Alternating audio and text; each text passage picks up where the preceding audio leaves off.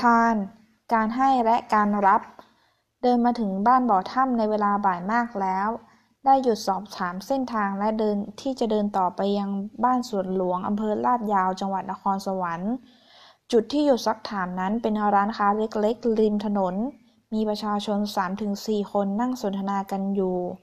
ผู้หญิงวัยกลางคนคนหนึ่ง ซึ่งคงจะเป็นเจ้าของร้านสอบถามว่าจะไปไหน ได้ตอบไปว่าจะเดินไปบ้านสวนหลวง เพื่อจะต่อไปยังอำเภอลาดยาว ทำไมต้องเดินละ่ะ เป็นคำถามที่ตามมาด้วยความสงสัย เพื่อขจัดความสงสัยในใจของเขาเหล่านั้น จึงได้บอกเล่าเรื่องราวการเดินให้เขาฟัง ผู้หญิงเจ้าของร้านนำน้ำดื่มแช่เย็นหนึ่งขวด และแก้วน้ำมาวางไว้ พร้อมกับคำกล่าวว่า ดื่มน้ำก่อน ผมขอบคุณเธอ แล้วดื่มน้ำด้วยความกระหาย กิริยาอาการดื่มน้ำด้วยความกระหาย คงบ่งบอกถึงสภาพหน่าสมเพชเวทนาของผม ผู้หญิงคนนั้นจึงไปหยิบเอากล้วยปิ้ง ใส่จานมาวางไว้ให้ผม ผมมองหน้าเธอ เธอยิ้มให้ในขณะขณะที่บอกให้ผมกินกล้วยปิ้ง ความจริง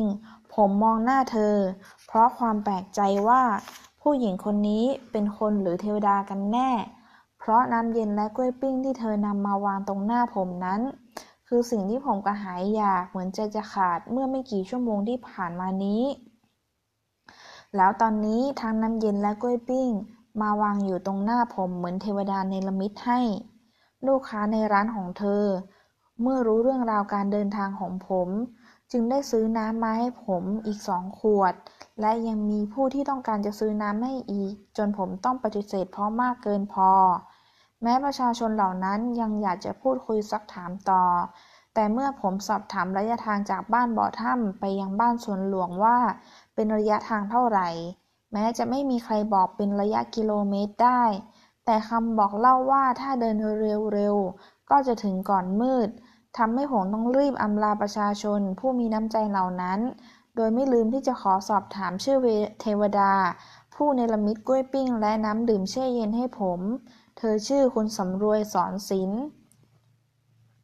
ทางเดินจากบ้านบ่อถ้ำไปยังบ้านสวนหลวง เป็นทางเดินที่ตัดผ่านไปในไร่อ้อยและไร่มันสำปะหลัง ผมกำหนดก้าวเท้าย่างยาวๆ พร้อมกับหายใจยาวๆ ตามจังหวะเดียวกัน เพื่อให้ไปถึงบ้านสวนหลวงก่อนค่ำเวลาใกล้ค่ำผมก็เดินถึงบ้านสวนหลวง มองเห็นหลังคาโบสถ์กลางหมู่บ้านแต่ไกล ผมรีบเดินตรงไปที่วัดทันที ภายในวัดสวนหลวง ซึ่งเป็นวัดประจำหมู่บ้านไม่มีพระภิกษุอยู่เลย ผมเห็นเด็กผู้ชายสองคนแต่งชุดนักเรียนอยู่ในวัด จึงเดินไปสอบถาม ทราบว่าพระภิกษุทั้งหมด รับนิมนต์ไปสวดมนต์เย็นเย็น คงกลับมาถึงวัดดึก ข้อมูลจากปากนักเรียนทำให้ผมต้องถามนักเรียนทั้งสองคนว่า รู้จักบ้านผู้ใหญ่บ้านหรือเปล่า เขาบอกว่ารู้จัก จึงขอให้คนใดคนหนึ่งช่วยนำผมไปพบผู้ใหญ่บ้านด้วย นักเรียนคนหนึ่งยินดีเต็มใจนำผมไปผมไปบ้านผู้ใหญ่บ้าน แต่ปรากฏว่าเมื่อไปพบก็ได้รู้ว่า เขาไม่ได้เป็นผู้ใหญ่บ้านแล้ว โดยเขาได้แนะนำให้เด็กนักเรียนนำผมไปพบผู้ใหญ่บ้านคนใหม่ ที่บ้านของผู้ใหญ่บ้านคนใหม่ ปรากฏว่าผู้ใหญ่บ้านไม่อยู่ ผมต้องนั่งรอ เพราะอย่างไรเสียก็ต้องพบผู้ใหญ่ก่อน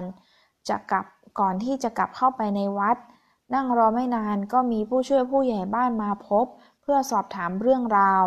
ครั้นสอบถามความประสงค์ของผมแล้ว ผู้ช่วยผู้ใหญ่บ้านก็นำผมกลับไปที่วัด เพื่อจัดการเรื่องที่พักให้ผม ท่าทีของผู้ช่วยผู้ใหญ่บ้าน แสดงให้เห็นถึงความเต็มอกเต็มใจ ที่จะช่วยเหลือจัดการเรื่องที่พัก โดยไม่มีข้อระแวงสงสัยใด ๆ ในตัวผม ผมได้ทราบว่าท่านผู้ช่วยผู้ใหญ่บ้านหมู่ที่สิบตำบลบ้านไร่อำเภอลาดยาวจังหวัดนครสวรรค์ มีชื่อว่าคุณมนูนบุญวัน ผมและคุณมนูนนั่งสนทนากันที่วัดจนมืด คุณมนูนจึงขอตัวกลับบ้านเพื่อไปเตรียมอาหารเย็นมาให้ผม แม้ผมจะห้ามปราม แต่คุณมนูนก็ไม่ยอมฟังเสียงห้ามของผม ไม่นาน คุณมนูนก็กลับมาพร้อมเป็นโตอาหารร้อนๆอย่างดี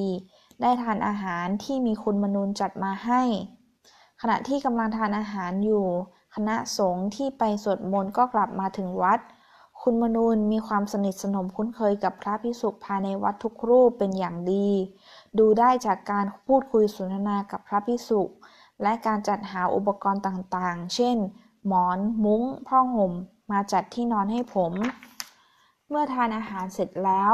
คุณมนูนก็นำผมเข้าไปกราบหลวงพ่อเจ้าอาวาส พร้อมทั้งแจ้งให้หลวงพ่อทราบถึงความเป็นมาของผม เสร็จแล้วก็นำผมไปที่ห้องพัก ซึ่งมีอุปกรณ์เครื่องนอนเพียบพร้อม ผมได้ขอให้คุณมนูนกลับบ้าน เพราะเป็นเวลาดึกมากแล้ว ก่อนจะลาจากกันในคืนนั้น คุณมนูนยังไม่ไวที่จะไปกราบเรียนขอร้องให้พระภิกษุที่มีห้องนอนติดอยู่กับห้องที่ผมพัก ช่วยดูแลว่าผมต้องการอะไรเพิ่มเติมบ้าง การกระทำทุกอย่างของคุณมนูนทำให้ผมซาบซึ้งในน้ำใจเมตรีของมิตร ผู้เพิ่งพบกันเพียงเวลาไม่กี่ชั่วโมง ตื่นนอนตอนเช้า ผมเตรียมตัวเดินทางต่อ เจ้าหลวงพ่อเจ้าอาวาสและพระภิกษุกำลังเตรียมตัวไปฉันอาหารเช้าที่บ้าน ซึ่งเป็นซึ่งไปสวดมนต์เย็นเมื่อวาน ผมกับลาหลวงพ่อและพระภิกษุทุกรูปด้วยความสำนึกในเมตตาของท่าน หลวงพ่อให้พรขอให้ผมเดินทางโดยสวัสดิภาพ เดินออกมาหน้าวัด ก็พบกับคุณมนูนที่กำลังจะเข้าไปวัด ผมเลยถือโอกาสกล่าวขอบคุณในมิตรไมตรีที่มีให้ผม และกล่าวคำลา แม้ว่าเขาจะปรารถนาให้ผมไปทานอาหารเช้าที่บ้านก่อนออกเดินทาง จากบ้านสวนหลวง ผมเดินไปสู่บ้านไร่ ซึ่งเป็นถนนลาดยาง แต่เกือบไม่มียวดยันพาหนะสัญจรไปมา อากาศยามเช้าสดชื่น และไม่มีสิ่งรบกวนจากสิ่งภายนอกทำให้การก้าวเดินในช่วงนี้ จิตสงบนิ่งดีมาก จากบ้านไร่สู่ตลาดยาว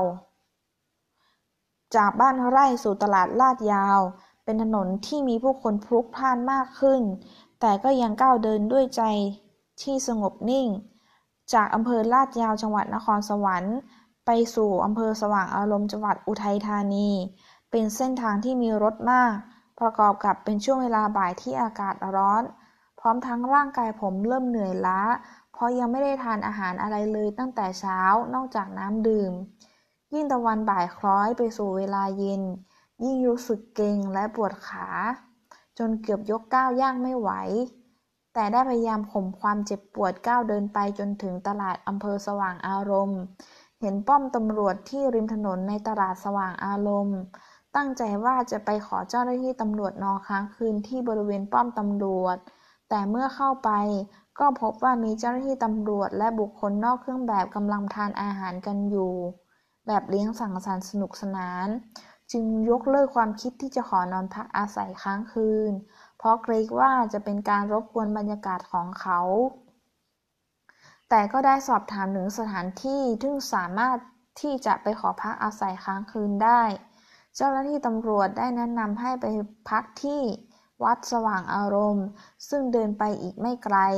ผมกล่าวคำขอบคุณแล้วเดินต่อไปตามคำแนะนำ เดินมาอีกไม่ไกลก็ถึงทางแยกที่จะเดินไปสู่วัดสว่างอารมณ์ ผมเดินไปถึงวัดในเวลาพลบค่ำวัดสว่างอารมณ์เป็นวัดใหญ่ ผมเดินเข้าไปในวัดแล้วต้องเดินมองหาพระ เพื่อจะสอบถามถึงการเข้าขออนุญาตเข้า จากท่านเจ้าอาวาสไม่เห็นพระภิกษุรูปหนึ่งเดินมา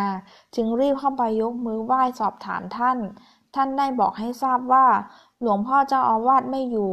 เดินทางไปรับพัดยศที่วัดไร่ขิงจังหวัดนครปฐม แต่จะกลับมาภายในคืนนี้ ผมจึงขออนุญาตนั่งรอภายในวัด พระท่านพยักหน้าอนุญาต ผมได้ไปนั่งที่ใต้ต้นโพกลางวัด โดยที่รอบต้นโพเป็นที่นั่ง ขณะที่นั่งรออยู่นั้น มีชายพิการคนหนึ่ง มีชายพิการคนหนึ่ง มาบนมา มีชายพิการคนหนึ่ง นั่งมาบนรถล้อเลื่อนของคนพิการผ่านมาใกล้ ๆ ที่ผมนั่งอยู่ ดูเหมือนจะมาดูว่าผมนั่งทำอะไร